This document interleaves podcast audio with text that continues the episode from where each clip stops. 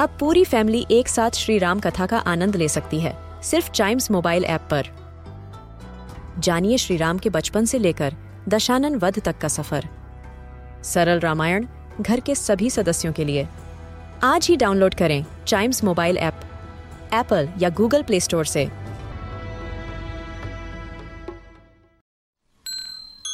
This is Chimes Radio, original podcast. We Indians love to celebrate our rich culture with pomp and show. In this podcast, we talk about the major Indian festivals, their significance, and ways to celebrate them.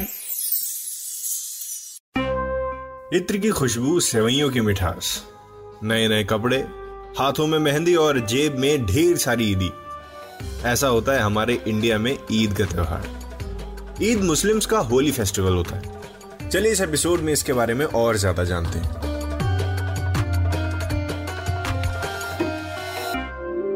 इस्लाम में दो तरह की ईद का festival celebrate किया जाता है। ईद उल फितर और ईद उल अदा इनके बारे में डिटेल में जानेंगे, लेकिन उससे पहले थोड़ा इस्लामिक कैलेंडर के बारे में जान लेते हैं। इस्लामिक कैलेंडर को हिजरी कैलेंडर भी कहते हैं और इसमें भी 12 महीने होते हैं। लेकिन जहाँ ग्रेगोरियन कैलेंडर में 365 या 366 डेज़ होते हैं हिजरी कैलेंडर में 354 या 355 डेज़ होते हैं। तो पहले बात करते हैं ईद उल फितर की, जिसका मतलब है feast of the breaking of the fast जिसको इजी लैंग्वेज में मीठी ईद भी कहते हैं। यह ईद का फेस्टिवल इस्लामिक कैलेंडर के शवाल मंथ के पहले दिन मनाया जाता है। शवाल से पहले रमदान के महीने में मुस्लिम्स पूरे दिन फास्ट रखते हैं, जिन्हें रोजा कहते हैं। रोज़े के टाइम वो सूरज की रोशनी में कुछ नहीं खाते। सुबह सनराइज से पहले सहरी करते हैं, यानी मॉर्निंग मील और शाम को सनसेट के बाद इफ्तारी करते हैं, यानी इवनिंग मील ये पूरा महीना प्रेयर्स और पीस को डेडिकेटेड होता है, जिसमें चैरिटी करना बहुत अच्छा माना जाता है। ईद सेलिब्रेशन के लिए चाँद का दिखना बहुत ज़रूरी है। और ये चाँद अलग अलग कंट्रीज़ में एक दिन आगे पीछे हो सकता है। चाँद रमज़ान के आखिरी दिन दिखता है और उस रात को चाँद रात कहते हैं और उसके next day Eid ul Fitr celebrate की जाती है। लेकिन क्या आप जानते हैं कि इस दिन को मीठी ईद क्यों कहा जाता है?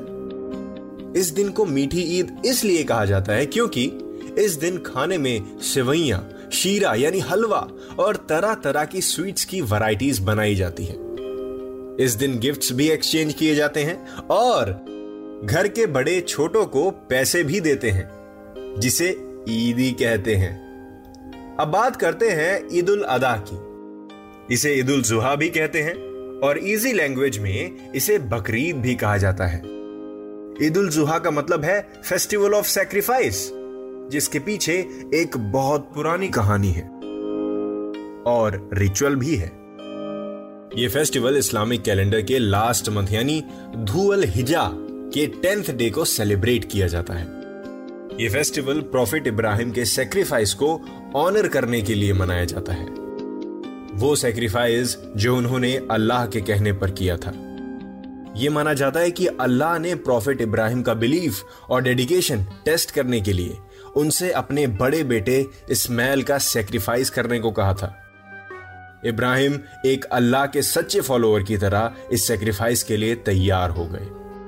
लेकिन लास्ट मोमेंट पर उन्होंने देखा कि उनके बेटी की जगह एक शीप ने ले ली थी। और इसी को कमेमोरेट करने के लिए इस दिन सेक्रीफाइस किया जाता है। इसी के साथ बहुत सारे मुस्लिम्स मक्का में हज के लिए जाते हैं। और इस दिन उनकी पाँच दिन की हज की ट्रिप भी पूरी होती है।